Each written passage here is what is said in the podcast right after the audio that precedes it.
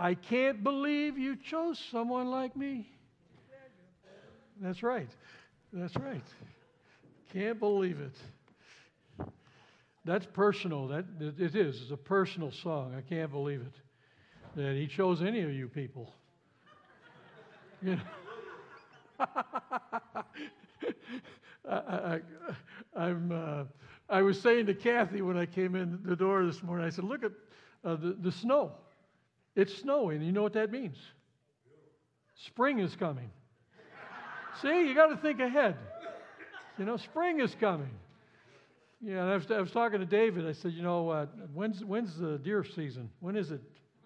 Oh, you all know it's, whoa. You all know it's tomorrow, right? I'm a little bit loud. Am I loud?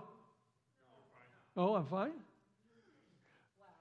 When I was at the church in Cadillac, pastoring the church of Cadillac, I was telling David that on uh, deer seeding, uh, you know, when they went out to hunt deer, on that Sunday there was no men. Just a, and very few women, by the way, because everybody hunts up there, and they closed the schools. Did you know that? Up in Cadillac, they closed the schools, so everybody, everybody's hunting up there. Everybody's shooting Bambi. So, all right, let's have a word of prayer. God, we love you. We thank you for your goodness to us. We thank you for the privilege we have of being chosen by God and to be people who represent Him in a way that, uh, that you choose in our lives. And we just pray you be with us as we share together on this wonderful, wonderful uh, grace that has been given to us. And um, we, just, we just revel in this grace. Thank you so much. In Jesus' name we pray, amen. Okay, grace part two. And I did that last week. We talked about the first five things. I want to talk about the second five things. And, uh, and I'm going to put those up on the screen here.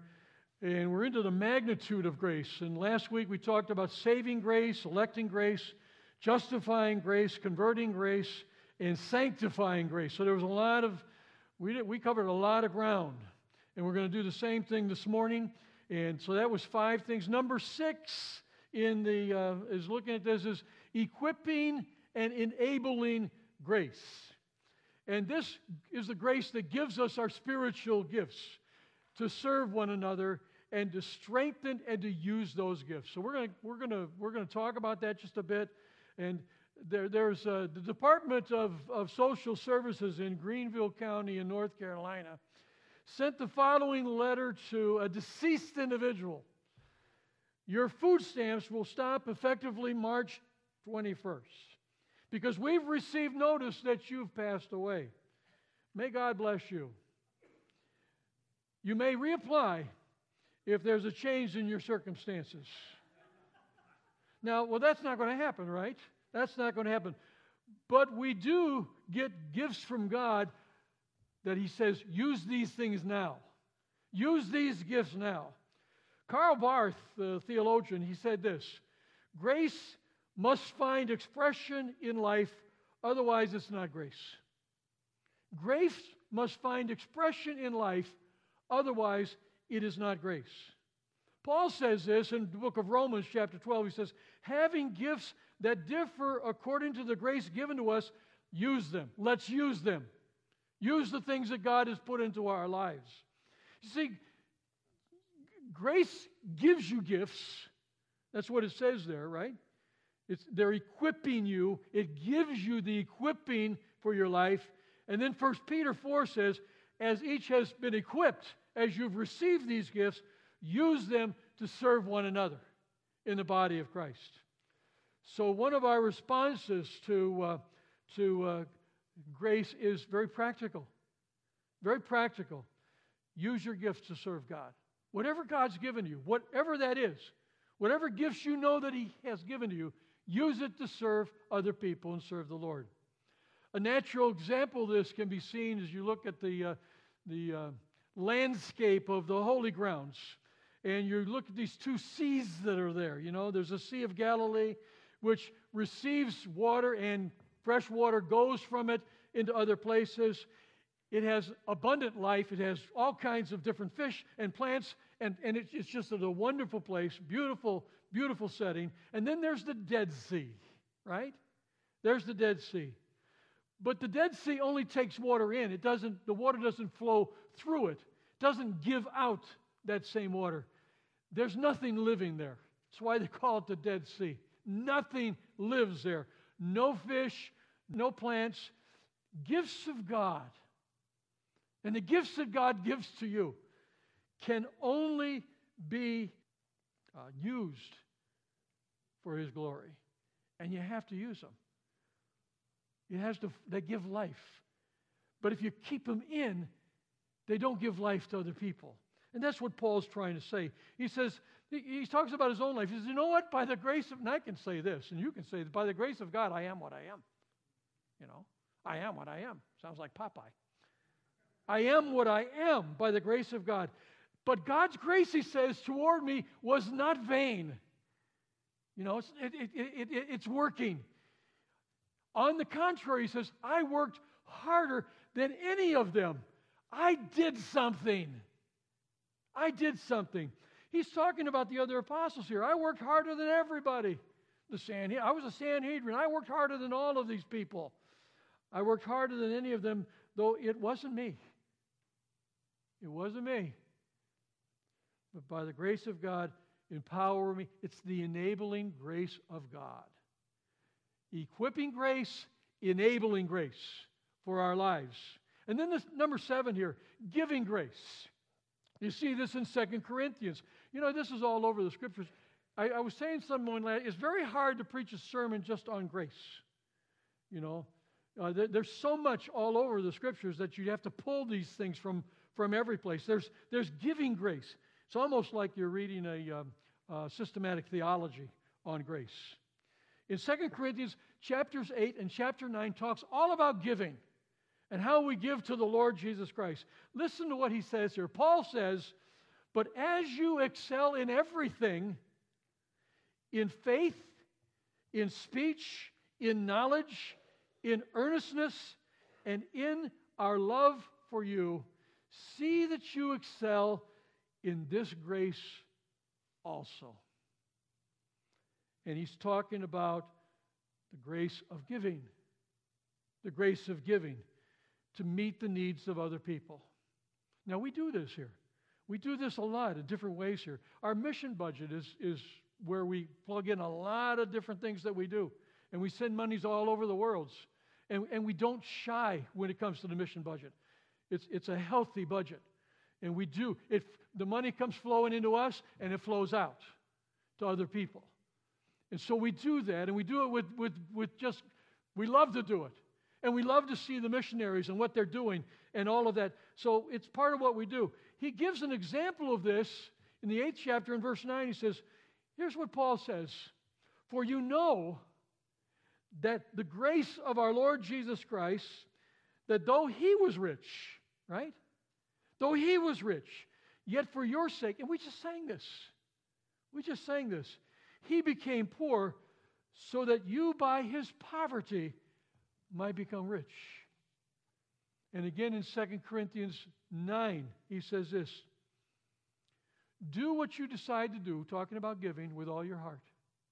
Do what you determine to do with all your heart, not reluctantly, not because you are under compulsion that you have to do this. God loves a cheerful giver. God loves, I, I, I want to give. I want to do this. God loves a cheerful giver, and God is able to make all grace abound to you, so that having all sufficiency in all things at all times, you may abound in every good work.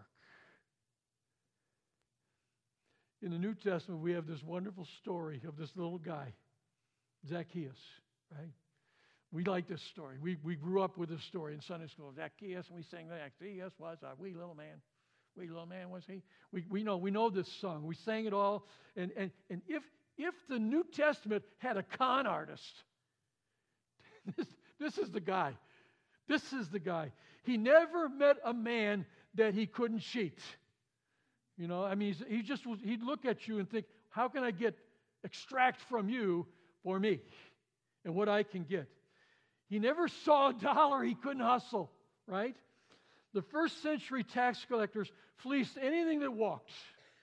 And they had the approval of the government to do this. And Zacchaeus took full advantage of this. He took a lot. He, he was one of those alligator rich shoes kind of guys, you know. He, he, just, he just had it all. So he's filthy rich. And you know the story. Jesus comes to town, and Jesus walks into the village, and Zacchaeus wants to see him. He's heard about him. So this guy, he figures, well, how am I going to see him? I'm, I got, so he climbs up in the tree, right? There he goes up in the tree. Uh, and he says, Why is he going up in the tree? He wanted to have a good look at Jesus. But you know what it did?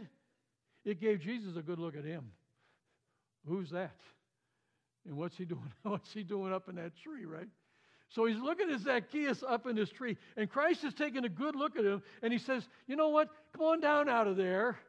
Stop doing that. I'm going to your place for lunch. And Zacchaeus looks around, says, Is he talking to me? Is he going to talk to me? Of all the homes in town that Jesus could go to, financed with illegal money, right? Avoided by the neighbors. Nobody wanted to go to Zacchaeus' house. Yet on that day, graced by the King of Kings and Lord of Lords. Zacchaeus is, is saying, He's coming to my house. He's coming to my house.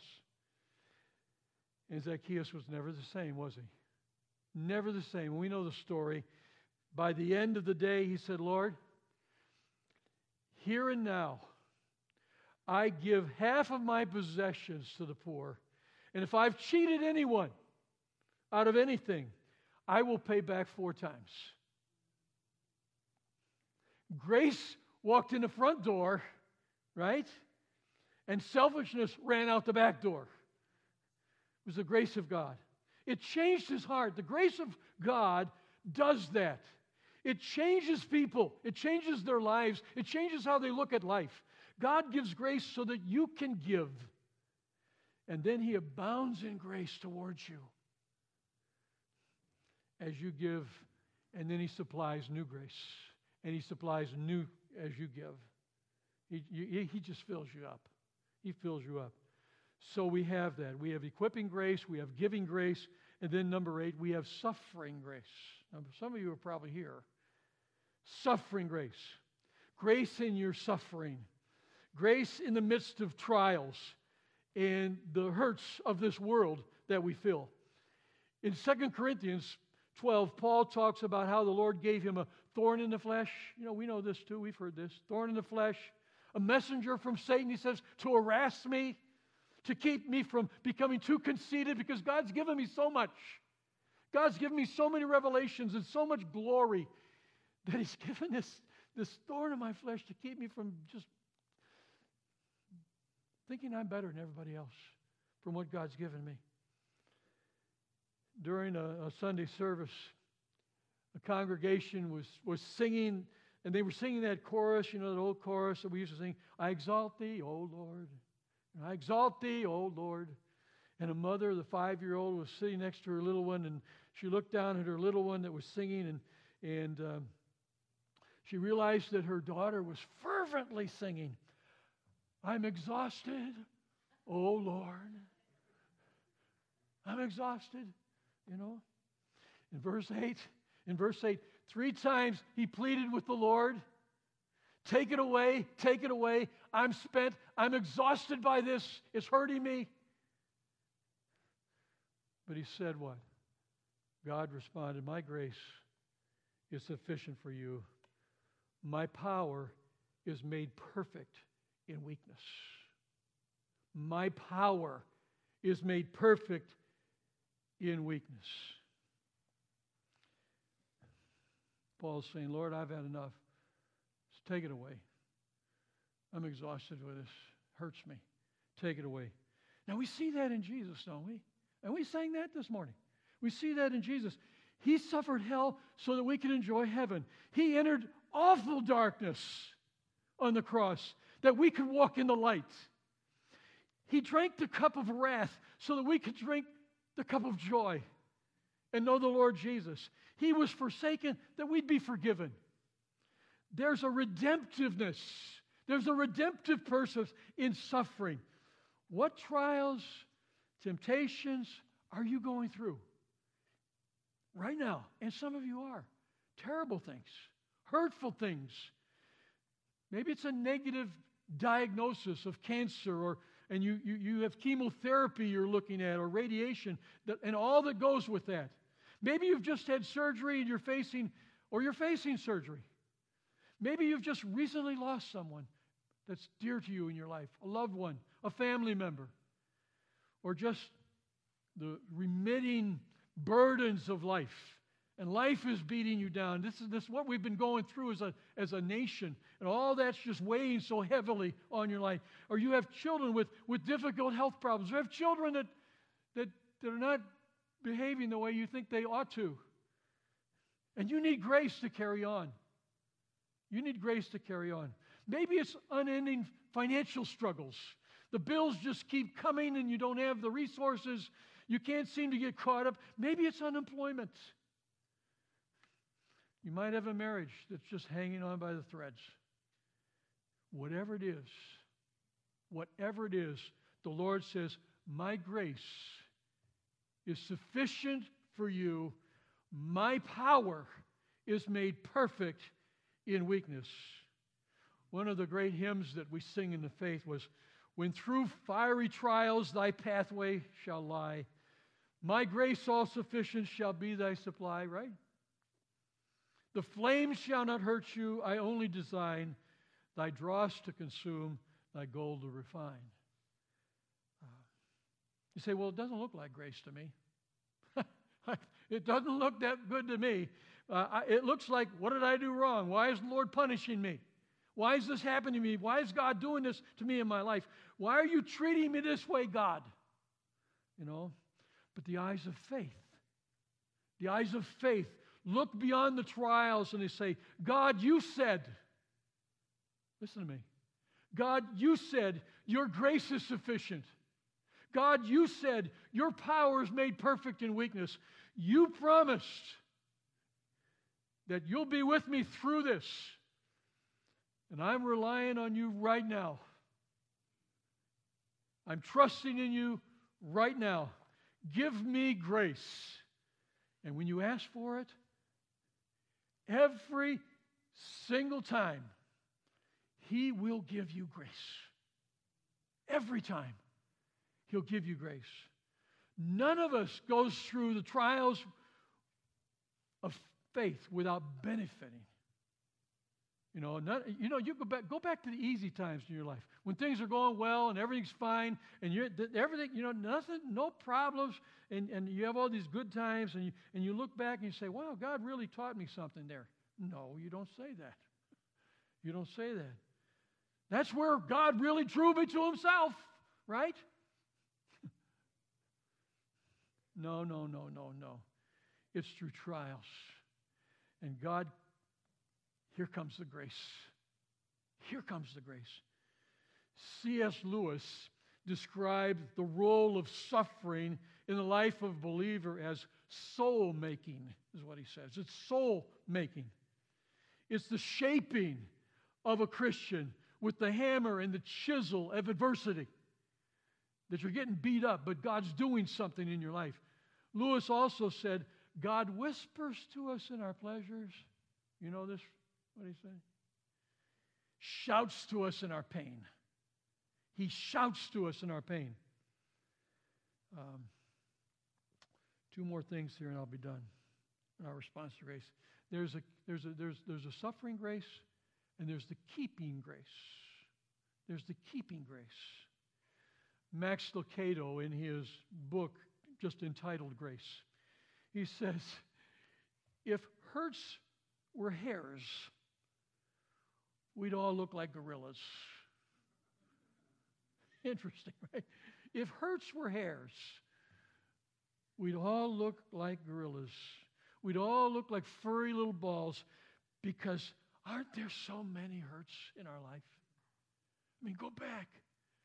Aren't there so many cuts and bruises and sores and, and, and, and pain? Haven't we been through it? I mean, everybody's had things in their life they've been through. Did you ever feel like you might not even make it as a Christian? You know, I'm, I'm, uh, I'm waffling here with things. You have doubts, temptations are so strong that you don't know if you're going to be able to keep going.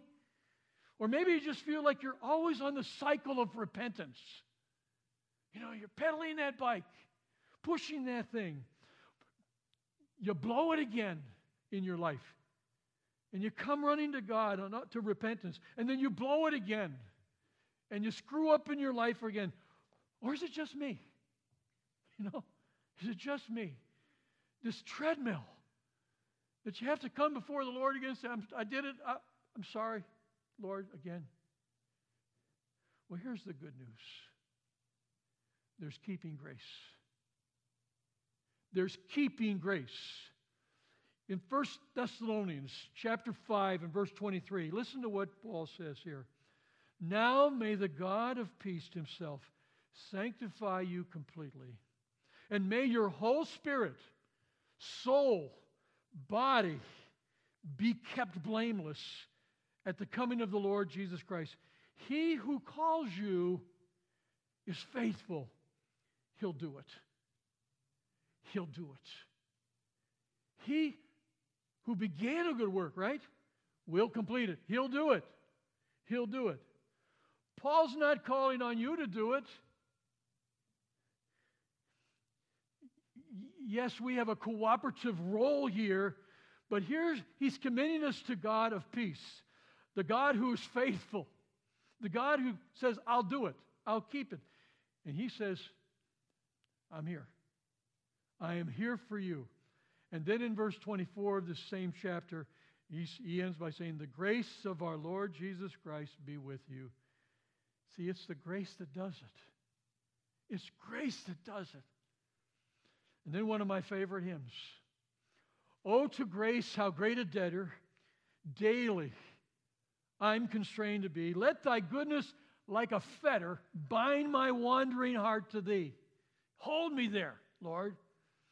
Prone to wander, Lord, I feel it. Prone to leave the God I love. Here's my heart. Take it, seal it, seal it for thy courts above. Keeping grace. It's keeping grace.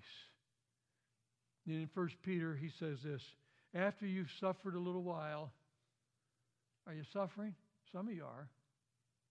After you've suffered a little while, the God of grace, who has called you to his eternal glory in Christ Jesus, will himself, he will do it, will himself restore you. He'll do it. That's what Scripture says. He will confirm you, Scripture says, strengthen you, He will establish you. God restores banged up people, people that have been hurt. God restores banged up people. Friends, in this society, we have a lot of banged up people. A lot of banged up people. We serve a God who specializes in restoring hurt and broken people like you and like me. I mean, just you know what? Good. Just and, and I do this. Just I just turn sometime to the 23rd Psalm and read through it. Read through the 23rd Psalm. Find out what God does, how He ministers to us. Beautiful, and, and, and everyone knows it. The, the passage of Scripture that describes in detail the Good Shepherd, our Good Shepherd and what He does for us. He provides for us, He comforts for us, He brings water to us, He heals us, He restores our soul, He feeds us, He protects us. And if that's not enough, He died because we're banged up and we need Him. Romans 5 puts it this way we stand in this grace. I like that because I've been standing in this grace a long, long time in my life. We stand, I needed it so bad. I stand in this grace. We stand in this grace of God. We roll in this grace. We allow this grace just to sweep over us again and again and again. Now, before I before I finish, take your get your hymn books. Got a hymn book? 196. 196. You know what? Stand up. Well, let's sing this. Just, just by ourselves. We don't need any, we don't need any instruments. There is a fountain filled with blood, right? You know what? Give me the note. Do you know the note for this? Just so I don't mess it up and we're singing up in the stratosphere.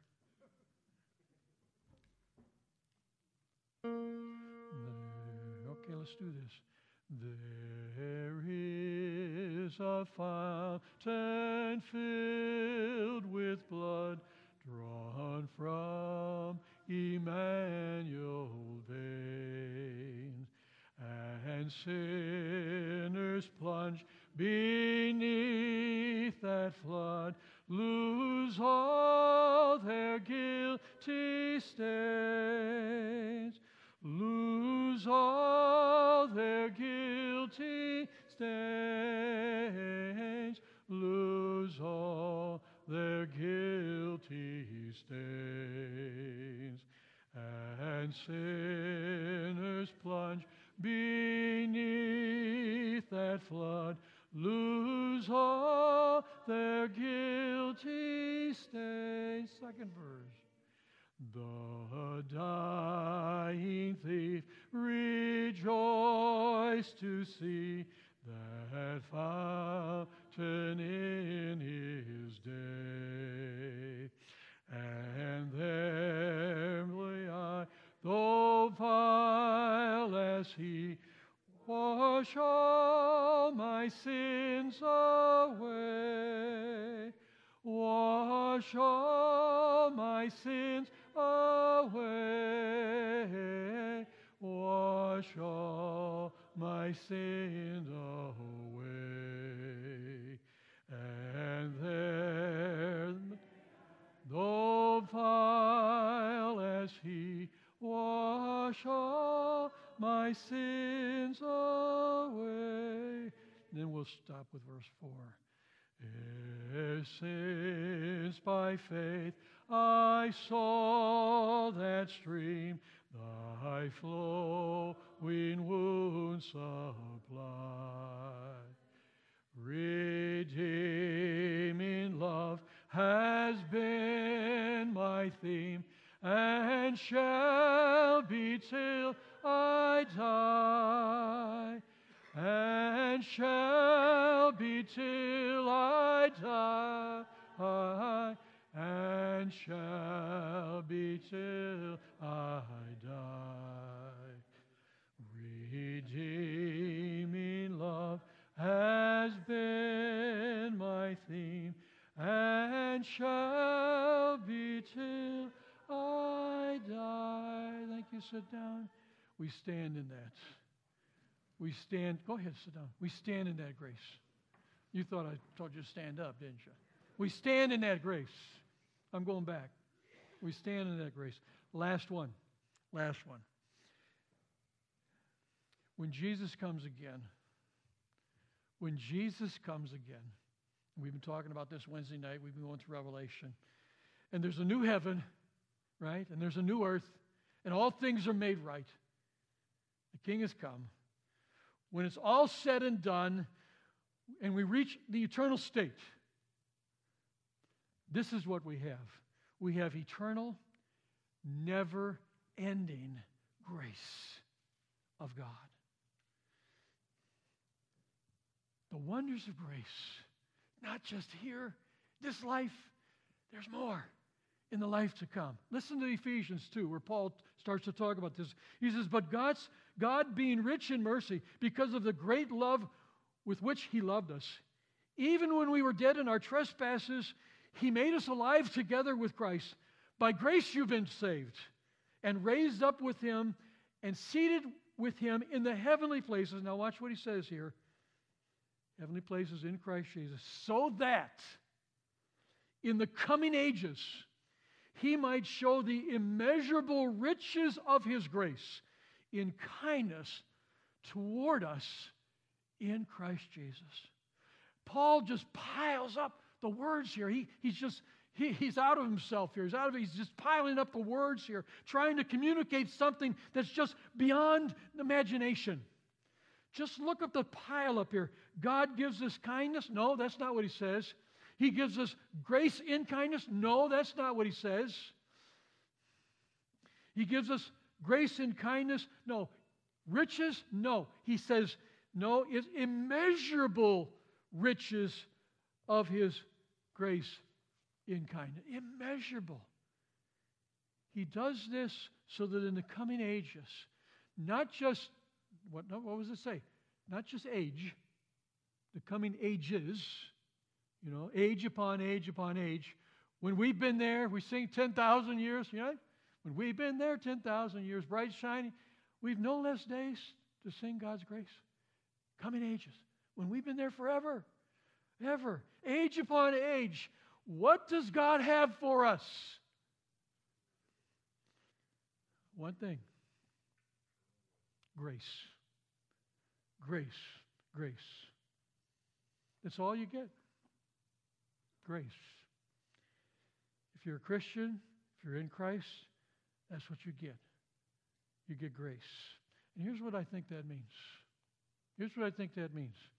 I think it means that every need we have, every need we have, every crevice of our being that feels hunger or pain or a need or a lack or a want or anything else will be filled full. It will be filled full with a glorious fullness of God in Jesus Christ, never ending grace, never ending joy that's given to us in the Lord Jesus Christ. So, brothers and sisters in Christ, Joel Osteen is wrong. Our best life is not now. And you know that. But it's coming. It, it is coming. And it's coming, and it's coming in power, and it's going to be wonderful. It's going to be wonderful. So, our response to God, now that I want to move to the response that we give to God, is so how do we do that? How do we respond to the grace of God? First, we have to receive it. We have to receive it. Paul writes of those who receive the abundance of grace and the free gift of righteousness. He says, This is our basic response. This is what we do. It's, it's our response to the gospel, too, to accept Christ. Receive and believe. Receive and believe. You know?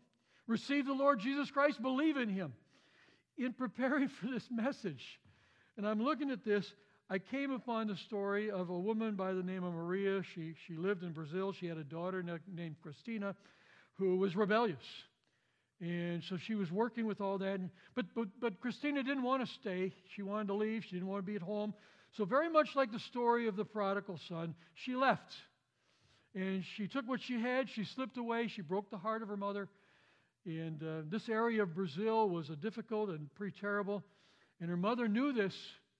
And so, as soon as she figured out that her daughter was gone, she went to the drugstore. And back they don't do this up here anymore, but you know when you went to the drugstore and you had the, that photo booth that you get in and you take all these little snapshots, you got all these, she went in there and she just kept putting money in, she kept taking all these pictures of herself. And she had a whole bag of these pictures of herself. She went home and she wrote on the back of these pictures, and she went to the city and she started putting her picture in the hotels and in the brothels and in the red districts and in the bars and every place that she thought her daughter might be. And she put her, the picture of herself there in all of these places. And she went there day after day and did this for the longest time. So she ran out of money, hoping her daughter would see a familiar face. Weeks go by, months go by. Christina runs out of money life gets hard for her, just, just like the prodigal. She thinks about going home. You know, I gotta go home. I gotta go home. So, in the bathroom of the hotel, she sees a familiar face. It's the face of her mother. She pulls the picture off the mirror and she reads the writing on the back. And here's what it said Whatever you've done, Whatever you have become, it doesn't matter. Come home. Just come home. Come home. And she did. The gospel tells us that in Christ we have a picture of a loving God who died on the cross, sent his son, arms stretched wide, saying, Wherever you are, whatever you've become, whatever your sins, however much you've screwed up your life, however wicked, undeserving you think you are, it doesn't matter. Come home. Come home. All will be forgiven. Come home. That invitation is come. Just come. Receive God's grace. See, it's God's grace. You've got nothing to contribute. Just come, hands open, life open, heart open. Come. Secondly, we receive it, and then we've got to be thankful. And we're coming into that season of thankfulness, right? Be thankful. Paul says in 2 Corinthians 9, thanks be to God for his inexpressible gifts, right? It's been said that the New Testament is the doctrine of grace. New Testament ethics are gratitude. Grace and gratitude. Grace and thankfulness. All your obedience, all of who you are, flows out of gratitude to God for what He's done, right? I mean, we're just say, Thank you, Lord. I mean, for everything. All of this flows out of a gratitude for God's grace. Thanks be to God for His inexpressible gift. This is where our worship comes from. This is why we sing. This is our joy. And then the third thing, and last thing, I like this continue in the grace of God. Continue. Continue in the grace of God. This comes from the book of Acts. Look what he's saying. In, in, in Acts 13 43, it says, After the meeting of the synagogue broke up, many Jews and converts to Judaism, they followed Paul and they followed Barnabas, who, as they spoke with him, urged them to continue in the grace of God. You don't start your life in Christ and grace and then move to works. You don't start your life in grace and then graduate to self effort. That's what he's saying here. You start in grace, you take every you you stand in grace, you take every step in grace. You continue in grace from the beginning to the end. It's God. It's God. Receive it. Be thankful. I uh, for the life of me, really. I do not know why some people are so attracted to the negative uh, aspects of God, but there are people that are. Is it just going to get you? Going to get you. Going to get you. Always God is after you. I, I, I'm a child of God. No, I'm a child of God. There's 8,000 promises in Scripture that are mine. I'm a child of God. Unending grace, right? From beginning to end. Know who you are. Know who you are. I, have I've, like you, I've been through a lot of things in life. I mean, I'm an old guy. I've been through lots of difficulties, lots of pains, broken relationships, death. And I'll say to you without equivocation the whole Christian life is grace. It's grace. God is a God, Scripture says this, of all grace. All grace. And all that He has for you in Christ Jesus is grace. So receive His grace, give His grace, give thanks to Him for grace, and continue in that grace. Let's pray together. Father, we're thankful for this uh, this morning. We're thankful for the words of Scripture, how powerful they are. As we look through all of these different uh, aspects of grace in Scripture, we're just thankful for what God has done. It's an amazing journey. And for each person here, Lord, we're all on different journeys. We have different things that happen to us in our life. But God comes to each one of us because He loves us personally. And He calls us by name. Calls us by name. And He says, Come, experience my good grace and walk in my grace and stay there. Stay there until I take you to glory. And then you'll see the extent, the immeasurable wonders of my grace from age to age. So Father, Father, may this be that which just buoys our spirits, that which just jumps up in us even in the midst of our trials, to realize that th- these, these trials mean something too, and God's there for us. And the hurts that we have in our life, that God takes those and heals those, and we become people who can dispense that grace to other people because of what we've been through. We thank you for that privilege and that opportunity. We pray, Lord, that you would continue to minister to this body of Christ as we, we seek to honor you with all that we are. And we just thank you. We just thank you for being alive in us. And we pray this in Jesus' name. Amen.